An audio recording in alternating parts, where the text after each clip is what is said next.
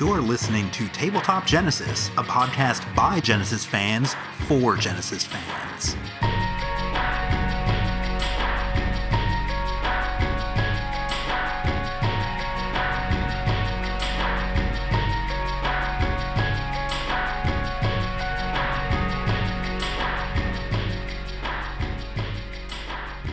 Hi there, this is Mike Lord. And Tom Roche. And we are Tabletop Genesis, and we are here today to talk about the latest Peter Gabriel track, which is called... This Is Home. This Is Home, and we are both at our respective homes recording this. So let's hear a little bit of the Peter Gabriel track to kick off our little discussion.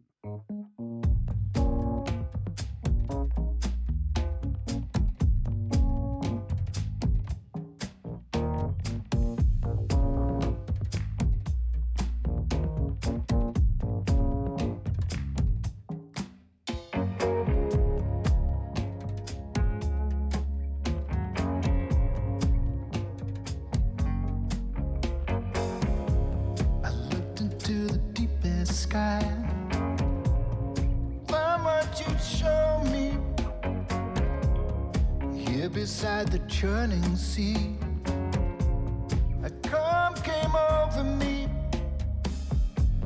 'cause I know this is home. Home is where I need to be. I know you are my home. Running down these roads of glass, Thomas, this was one of the live tracks that, spoiler alert, sorry for people who might not have seen the tour yet, but this was played live at the show. So this was the first track that I think we're getting that we heard it live before we heard the studio version.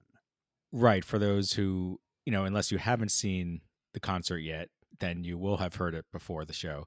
But for us, it was the first of the 8 that had previously been released.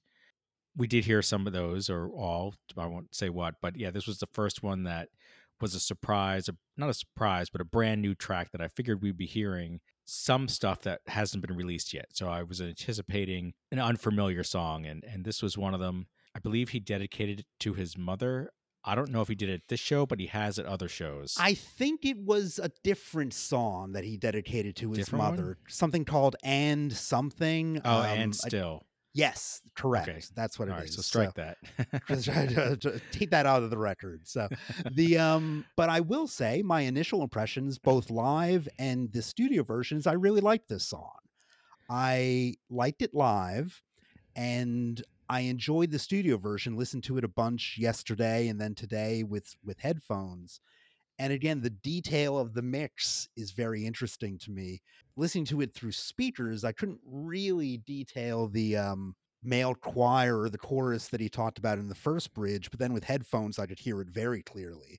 And the interesting thing for me is I usually feel I have a pretty good musical memory, but the second bridge to me in the recorded version sounds very different than it sounded live. Not in a good or bad way, it just feels different to me. So overall, that's my general impressions of this. How about you, Tom? Yeah, I heard a little bit of a male choir, and immediately I said, oh, that's the Swedish male choir, Orfei Drangar. You know, duh, instantly right. Recognizable. It jumps right out at you. Again, yeah, he mentions that in the write-up for this song. I may have heard a little bit of a background choir, but nothing that stood out like that would like... take center, you know, equal stage to Peter's voice. It was either very low, or perhaps we'll hear more of it in the bright side mix or the other side, considering that this was the dark side mix. I remember, again, this is a spoiler, but I think by this time, most people have seen the show. There were 3 songs that he hasn't released yet overall, right. Apparently of the 12 that are going to be in the album. He did play them, and I think this was my third favorite out of the 3. Of the 3 that we hadn't heard yet. Got it. It was just I really don't have any recollection other than placing it third in the concert, but listening to it since, you know, it came out the other night, it grew on me, but not to the point where I love it. It's kind of like that voice again for me. Okay. Like that voice again is to sow. We're like, yeah, I enjoy listening to it, but it's not one that, you know, I would really go to from that album. Or I'm trying to think of another, like Kiss of Life from the fourth album, like something that I wouldn't skip. It's fine. I listen to it. I like the beat, but it just goes in and out, and then I'm done with it. Like it's just a track that's there. And if I had bought this album without hearing anything, it would have been one that I've been like, okay, that's nice, but I would look forward to hearing the other songs more. Interesting.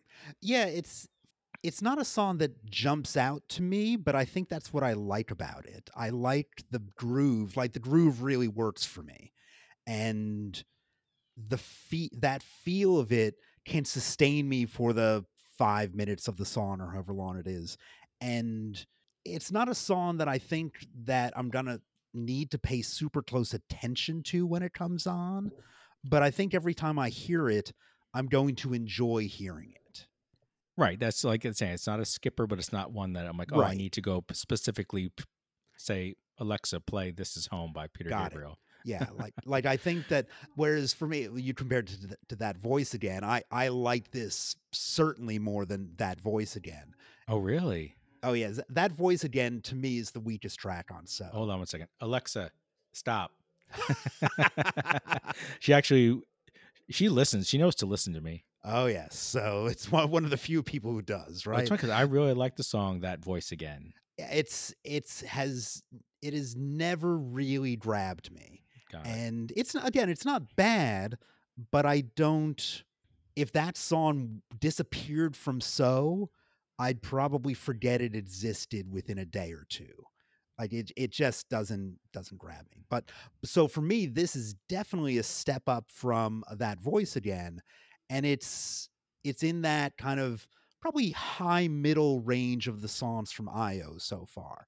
It's not quite an up dancey type of song, but it just has that mellow groove to it that keeps me interested throughout the entire track. And it's very different from I don't want to say from anything else Gabriel has done, but from a lot of his other music. He talks in the video that you referenced, the Full Moon video, that he kind of did this quiet voice, loud voice type of thing, which he says he doesn't do that often. But then I'm like, I thought of like a bunch of examples where he does it. Like I think I Grieve is another example of that kind of quieter voice, and then kind of pushing it over the edge at the end. And to me, it feels like one of his bag of tricks. So when he says that, oh, I don't do this that much, I'm like, really? I thought you do this all the time in good ways, not in a negative way. I've kind of heard that before. Oh, I've never done this before. And then they're an expert at it. But we'll leave that to another podcast. Right. It's coincidental you should mention I Grieve, because that's the song I hear when this song starts out. Sure. When This Is Home starts out, it's got this groove to it, which is like the bridge of I Grieve. And all the dogs and the cats and the flies and the rats and the rod and the rust. It's kind of got that little fast shuffling kind of funky beat to it that I started singing those lyrics when this song started. Interesting. And then it kind of switches out once he actually gets into the verses. I Looked Into the Deepest Sky. Then it kind of feels like a more positive vibe than maybe that bridge and I Grieve. Yeah. And it's as he said, it's a love song. He said that in his write-up, his email. Right. And I can see that, you know, this, because I know this is home. Home is where I need to be. I know you are my home. Like, it's a very simple song, I think, lyric-wise, and some of the other ones previously. Like, it's just a straight-up, you know, there's a storm, you're my calm. There's a churning sea, you're the calm that comes over me, that kind of thing. So it's... Yeah. And it kind of just goes in and goes out. Like there's nothing too complicated about it. Right. That's why I think it didn't leave a big impression, like a song playing for time, or even The Court, even though I'm not a huge fan of The Court, like that left an impression on me. Right. It had some emotional impact for you. And yeah, I think this is meant to be just one of those mellow type of, hey, I'm just enjoying life. I'm here. Home is where my heart is, this type of thing. And it's just a very satisfied song to me. It's not yearning for something. In the video, though, there was the funniest thing in the video that Peter referenced. What do you think I think is the funniest thing in the video about this song. Shoot, I was watching it in the car, not while I was driving. Okay, I was picking my daughter up and I was waiting for her to the bus to pull up. So I was watching this on my phone in the car. And so I might not have had 100% focus on it, but what was the... He talks about that this song started out working with DJ Skrillex or Skrillex. I don't know if you have to say DJ before that or not. And he said that Skrillex was really trying to push him into writing a song about like going out and clubbing, staying out late at night type of thing. Oh. And Gabriel just goes, and that's not really who I am. No, that, and I was just true. like, yeah, I don't know if Skrillex was really thinking about who he was working with in this case about, oh yeah, Peter Gabriel's going to hit the clubs as, you know, I don't even know if Gabriel did that much when he was in his 20s or 30s, let alone probably not in his 60s or 70s. So that to me, I was just like, and Gabriel very politely in the video is just like, I steered the song in a different direction. And, but I appreciate that he appreciated kind of, and he said it's about being pushed into different directions, and that, you know, this is, again, besides the example of I Grieve, it is not your stereotypical Peter Gabriel song. It's not something that I could look at like you mentioned The Court. The Court is weird enough in a Gabriel-esque way that I'm like, oh yeah, this is a Peter Gabriel song. Whereas if I heard this and if somebody else was singing it, I wouldn't necessarily think, oh, this sounds like something Peter Gabriel would have written. True. I like it for that diversity and that it's not that the other songs have been carbon copies of each other, but it certainly is not a carbon copy of any of the other songs we've heard so far off of this album. No, it did stand out. Like, again, like some of the songs, like So Much were... You know, I like the song better than So Much, and maybe even I put it in around the middle of the pack of the songs that have come out so far. But yeah, that's it. Yeah, it's fine. You know, it's fine. It is not a song that I think is going to inspire a lot of passion from people, and it's. I think that, again, if please correct us if we're wrong about this. If this is your favorite track off of this album, let us know. Because it is something that I think will be much more of just this is a good mellow mood setter and everything. I could see it playing, you know, in the background at a cocktail party type of thing, and just having that vibe to it that works. So again, high middle of the pack for me. So that's where I'm going to put this. I did love. I know sometimes we don't really touch on the artwork, but I did love the artwork for this one. It's kind of like two different staircases leading up to different, you know, a common staircase leading up to two different doors. Right. And I just like it because it reminds me of this online game called Monument Valley. Okay. How you played it? It's kind of like a online puzzle app where like you have to get the princess up these staircases, and you can flip them 180 degrees, 360 if you need to like get her to reach a certain level, and it looks exactly like this cover. So it made me miss that game. For being blind to visual art as I am, I did also like this artwork. I was like, oh, that's nice. Like if I saw that in a museum or in an art gallery somewhere, I'd be like, oh, that's nice. You know, so that's, again, that's my level of appreciation for these things. But it was, I don't know if I would have connected it to this song. Perhaps because I have the visuals from the concert, which we'll talk about on our next episode, linked to this more in my head than I do the artwork for it. But I will say I like the artwork. So I concur with you, although I don't have the video game connection as you do.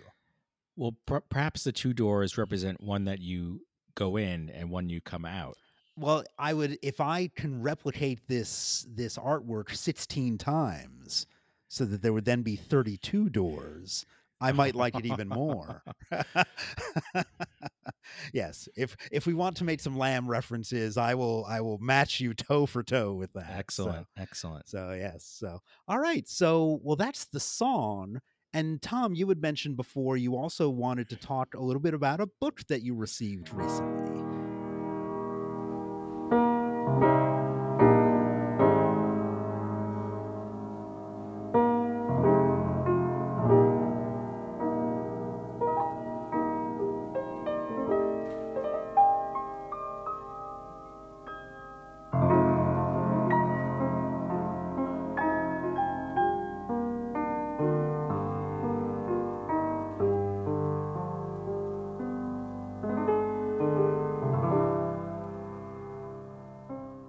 Yeah, so wanted to thank one of our listeners. He calls himself the Underwater Listener, because he listens to our show with underwater speakers when either snorkeling or scuba diving. Really? Yeah. That's how many of our listeners listen to that? I thought he might be like a aquanaut studying, like kind of living on the ocean floor somewhere. Or one of our rare dolphin listeners. He's like George Costanza. He's a marine biologist. Exactly. So, well, Gabriel is very much into the animal intelligences, so it could be a dolphin listener too. And a theme often focuses on water, so it could be. Yeah. There we go. All right. Anyway, his name is Mikey Towie. Hello, Mikey. He was kind enough. He had gotten a copy of this book from the Genesis Museum called the Genesis Museum Collector's Exhibit. And he was so enthusiastic about it that he mentioned it to us, and I think I had seen people posting about it. Sure. Genesis News, I think, posted a little bit about it. Yeah. And we had members of the Genesis Museum on the show a while back, too. Right. Adam Gottlob and Thomas Manshon. Yes. When they were talking about the remastering of the Bataclan That's right. video. I think this was mostly a passion project of Adam and a few others that he works with at the Genesis Museum, which is kind of like an online repository of Genesis stuff. Everything. Buttons, pins, concert tickets, memorabilia, concert programs, everything under the sun. They're also responsible for taking footage that people have lent to them or given to them, like 16 millimeter or 9 millimeter, and then remastering, going through it, producing it in 4K. Again, we talked about the Bataclan, but they've done a number of shorter clips too. Just a whole bunch of things that they do. And Adam put this book together and talked to a large number of collectors around the world. And what I like about this is, if you want to know about the history of Genesis, when did Phil join? Why did Steve leave? Et cetera, et cetera. There are hundreds of books that cover those topics, but this isn't one of them. This primarily focuses on the collector and the mindset of a collector. Okay. Why do people go to such great lengths to bid on items that are way too expensive for them? Right. Or, to try to satiate the completist in themselves, like, oh, I must have this concert stub from 1972. Right. Like, what makes them wake up at 12 a.m. to be the last minute bidder on an eBay item? Like, right. So it's really interesting because he interviews a lot of people, some of them like Serge Morissette. Is that his name? Sure, yeah. I think he works with the Musical Box, right? Yep. Yeah. Just about like why they collect, what they collect, and the overall theme is that they realize that a lot of it's crazy. Sure, right. I think Jack Bierman, who we both know, he also has some contributions to this. And he was saying he was with somebody at a record store, and some really rare piece of memorabilia came out, or an EP of Nursery Crime. Okay. And he's like, I shouldn't be buying this. I have the songs, but I'm buying it. Right, yeah.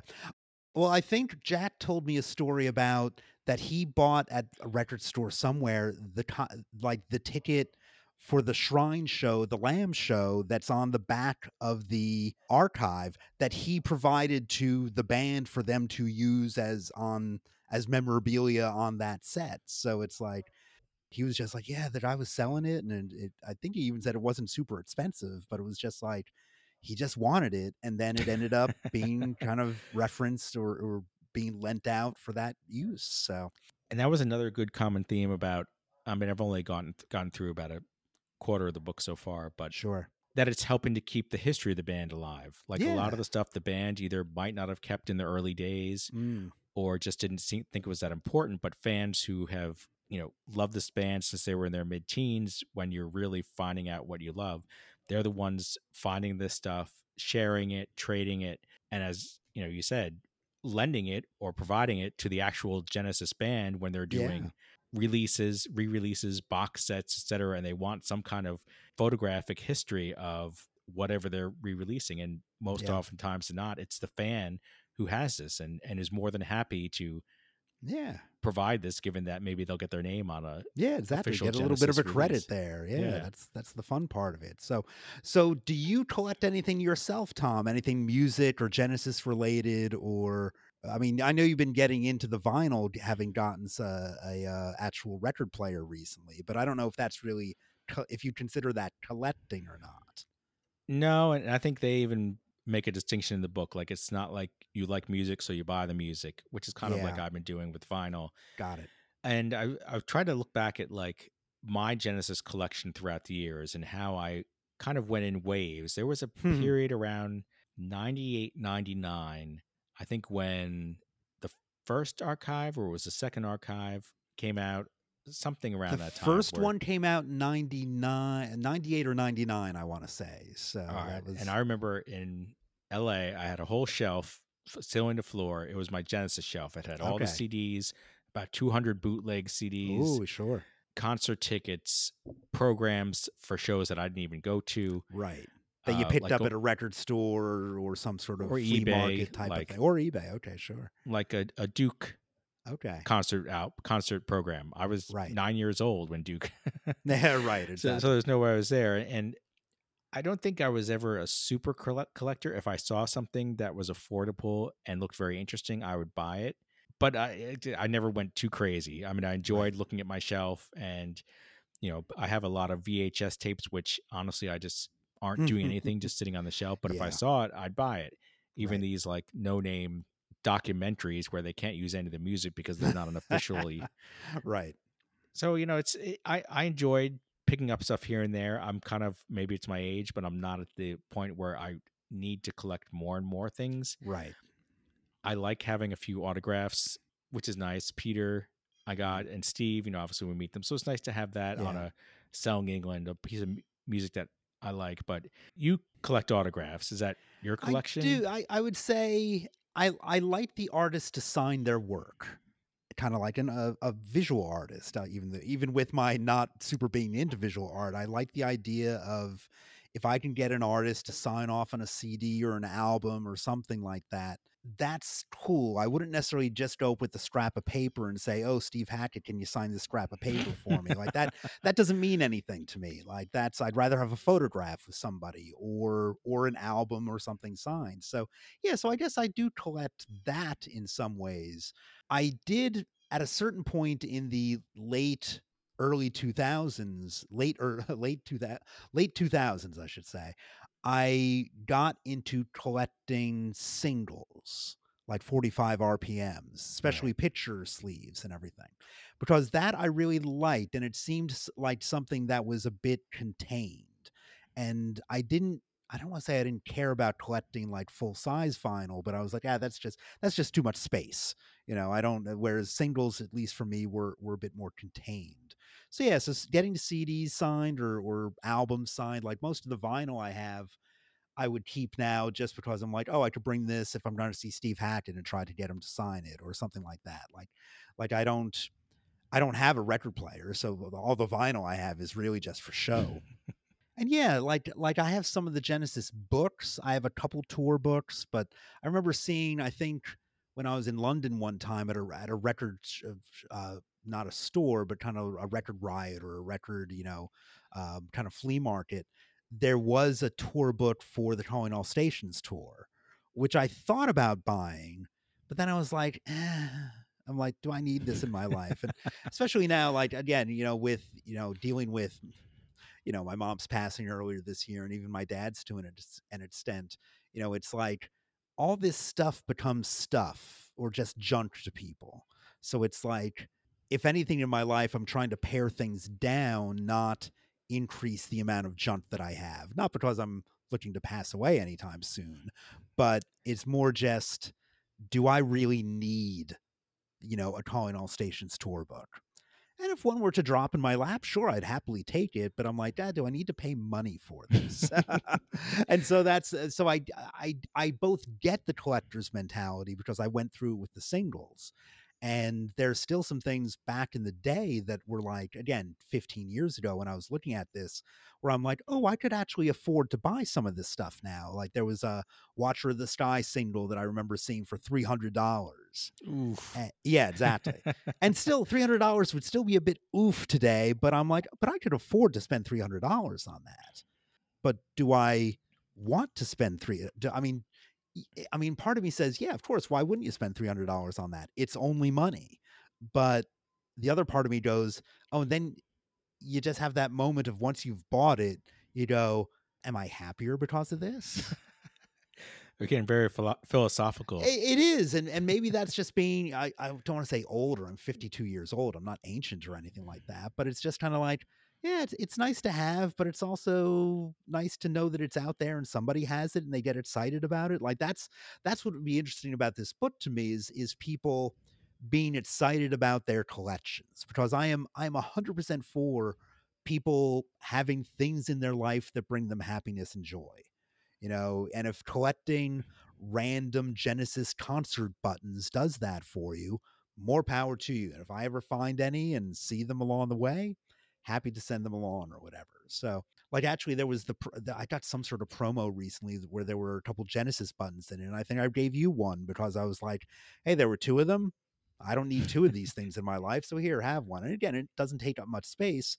And I don't know if you do anything other than throw it in a desk drawer or something like that. I got $200 on eBay for that. So there you go. All right. So, you know, it's a cash revenue generator right there. Well, and that's the thing. It's like, there's, going through a lot of my mom's stuff earlier this year, there were things that it was like, oh, you know, if we did a yard sale or some type of estate sale or something, could probably get some money for this, but a lot of it ends up just being junked because you don't have time in your life to manage that type of thing.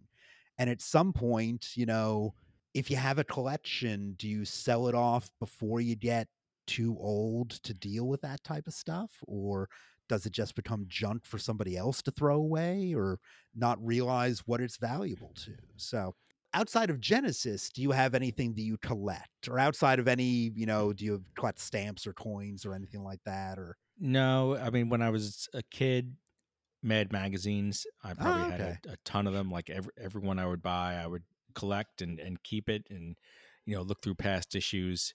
I think for a while I collected TV guides.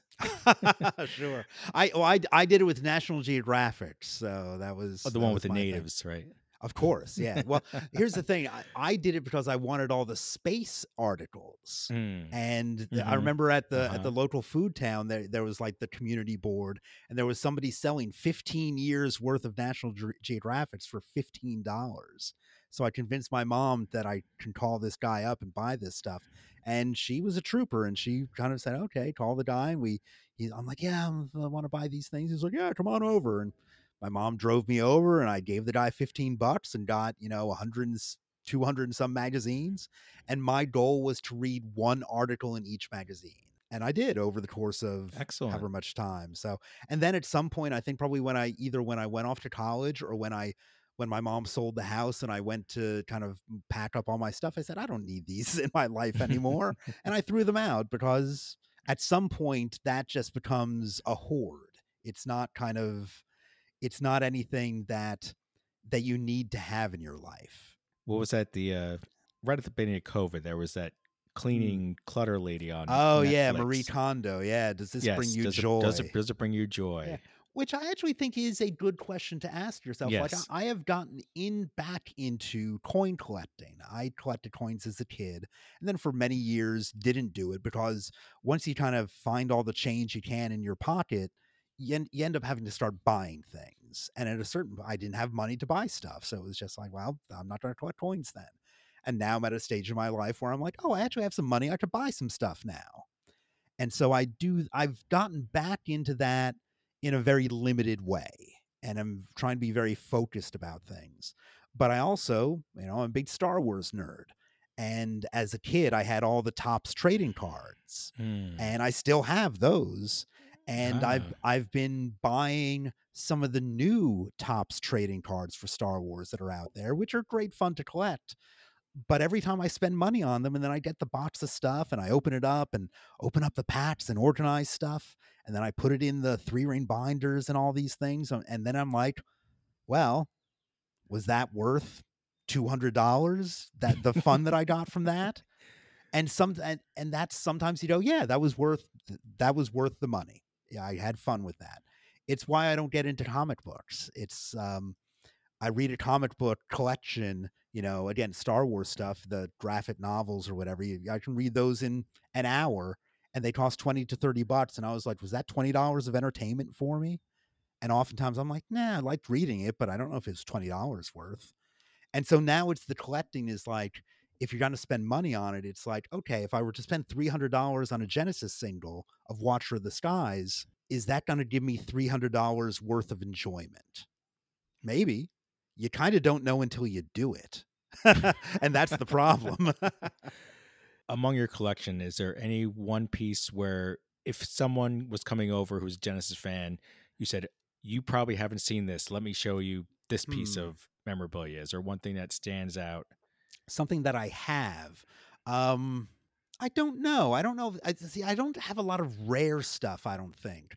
I would say that, like, we were talking about autographs. I have a couple of the Japanese kind of CD obi strip card, cardboard releases, mini LP replicas that are CDs. And those are what I would get signed by the band when I've met them. And I have the Lamb that's signed by Steve, Tony, and Mike. And I would love to get Peter and Phil to sign off on it, because then I'd be like, oh, then it's a complete thing. I have, Trespass signed by Ant, Mike, and Tony. And it's like, oh, that's kind of cool to have. So there's stuff like that that I might show off, but anything that's rare. I was given test CD, the DVD test pressings for the video box when it came out of Three Sides Live, Mama Tour, and whatever the third one was in there and everything. So, the Invisible Touch Tour. They actually, I don't know if the Way We Walk, maybe it was Way We Walk and Invisible Touch Tour. And so those are kind of rare. Like, I guess those are something that's pretty limited, but they're just sitting in a CD binder that I have. So it's not like there's a box to them or anything. And honestly, you look at them and there's nothing special about them. They're discs with a little bit of printing on them, test disc, Three Sides Live. And it's like, well, I guess that's a big, like, if you're a collector, that's a big deal because it's rare. Right. And to me, it was given to me almost as a gift. And so I'm like, it's more the memory of the relationship that's important about it. So yeah. So I don't think I have, honestly, I don't think I have anything super rare. I really don't. I think it's more just that I have things that might have meaning in my personal story, which is what you should be, what your collection should be things you can tell people stories about, I guess. Again, but I don't want to tell people that they shouldn't collect things if it is just for completeness sake, because there's a joy, talking about the Marie Kondo thing, there is a joy in collecting and in having a complete set of something. That matters. So, hey, and if it's exciting to you, then it's exciting to you. And if you need help cleaning, just say, send me to the condo. Yes, exactly. My two items. Yeah, what are yours? One, obviously, my Calling All Stations concert program. Of course. Which I did buy back in the day on eBay somewhere. Okay. So next time we see it, if you want to see what it looks like, I can bring it. Right. And the other thing, which it was kind of like an oddity, and I think that's why I like it, is Peter Gabriel in 2002 was on The Tonight Show with Jay Leno. Okay. And my now wife, who was just a friend back then, she got me in to see it because she worked at NBC. Okay. And long story short, I ended up meeting him later, but that's a story for another time. But what she did is all the guests who are on the show, they have a dressing room. Okay. And the show makes up these little placards, laminated placards that they put on their dressing room. Right. So she grabbed his for me after the show. So I have placard from his door that says Peter Gabriel, and in the bottom right, The Tonight Show with Jay Leno. Right. And that was on his dressing room door. So that's cool. I always thought that was very cool. Yeah. So I'll parade that out any Yeah. Kind of a big fan comes over. Right. Well, and that's something that's a little unique, and it is something that no one else is going to have. You know, that's the thing that there is something special to that, which I think is kind of cool. So, yeah, I think that's, you know, I wonder what that would go for on eBay. Once I start weeding out the collection, I'll let you know. That's right. We'll find that out. So, but that's the thing too, like, if you ever knew you were going to meet Peter Gabriel, that would be one of the things I would say, besides maybe whatever your number one album is I would say, bring that card with you and get him to sign off on that. And that's something you could tell him a story about. Oh, my wife, who I wasn't my wife at the time. You know, there's something a little unique about that I think could be fun. He would love to hear that story. I'm sure. Yeah. Exactly. But I don't know. He's got one foot in the limo, and I'm like, and so then I walked over to the studio, and then, and my wife got this to me, and I've had it forever. And then we got married, and then we had two kids. And they're both at the first name with a P, so because it's kind of like Peter, and it's like, but those are the things that I'm like, but that is a unique story to tell, and I think that's a little better than just like, oh, you know, like I saw you back in 2003 or something like that. Like it is, there's a bit more of a narrative to it. So I don't know, but anyway, that's so anything out, but nothing outside of music stuff that kind of jumps out at you that you collect or anything. Like I mentioned the Star Wars stuff. So I'm just trying to get through my life day to day. Fair enough. Paring down, as you said, that's down. That's right. And keeping what I look at and does bring me joy. Very good. So, well, listeners, what are your Genesis items that you have that are special, that, you know, that you have that are interesting parts of collections or anything like that? Let us know. Share, put it out on Twitter, on Facebook, or not, again, it's not called Twitter anymore. I did start up a Blue Sky account for the Tabletop. It's tabletopgenesis.com. Whatever all the Blue Sky garbage is at the end of the name there. So, but we have that now, which I need to do a little bit more posting for. But yeah, let us know what you collect, or even like non stuff out there. Or if you have Star Wars cards you want to get rid of, you know, send them to Michael. That's right. Caro. Send them to me. So we can work out interesting trades. That was a Seinfeld joke too. Interesting trades accepted. So yeah, if you are looking to read more about collectors and see some great photographs of rare Genesis memorabilia that you may not have ever seen before, the book is at the Genesis Museum. I don't know if it's .com, but just Google the Genesis Museum. It's a nice hardbound book, about a little less than 300 pages. Yeah. It has sections on like films, radio shows. I keep looking for the section on podcasters. I haven't found it yet. Maybe that's involved. That's for the, I was going to say a second edition, perhaps. Second edition. All right. So if you're listening, Adam, you know. Yes. There we go. And we want to thank Mikey, our underwater Towie friend. So the underwater friend. Yeah. Thank you again, Mikey, for that. That is fantastic. And it's really appreciated because, again, you know, we don't do this to get free stuff or anything like that, you know. It's really nice when people do reach out, but and they feel that they've made a connection with the podcast, with us, and everything like that. And we'll talk about this a little bit on the episode about the tour, the Gabriel tour, and like any of these tours, it is about meeting people too. So we'll talk a little bit about that too the next time we record. Yes, which will be soon, people, very soon. So I think that wraps it up. Anything else on your end, Tom? And that's it for me. All right. So, well, this is Mike Lord. And Tom Roche. And this has been and will continue to be Tabletop Genesis.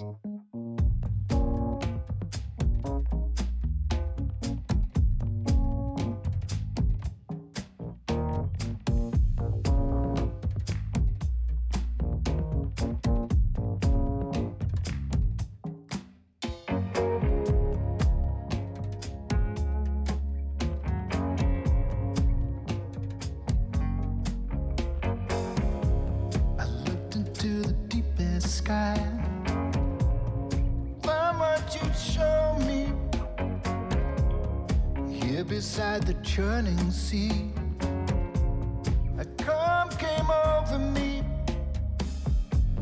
'cause I know this is home.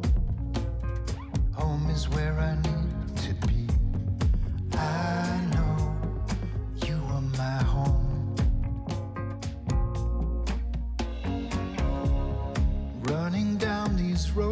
glass with no way to see through them. We struggle through the buzz and the grind. Of one thing I'm certain, I know this is home. Home is where we need you to be. I know you are my home.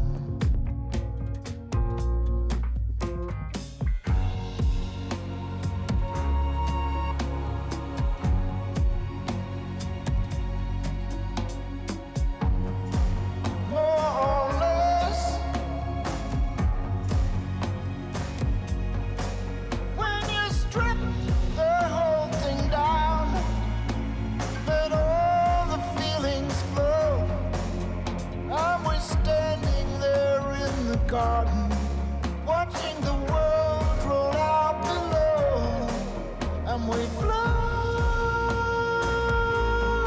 on like a river through the night, where the colors bleed to light. I looked as far as I could see.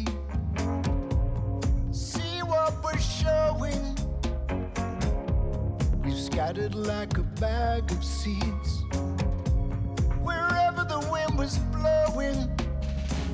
Whatever bothers you in the day or night, it'll come and go. But then it's you and I, we just keep moving on, walk on down the road. When we make it hard, and when I left you scarred, it looks like all is gone. Then the love creeps through from deep in me and you, walking down the road, going back home. Thank you for listening to this episode of Tabletop Genesis. Archived episodes can be found at tabletopgenesis.com, along with updates, polls, and various other podcast-related news.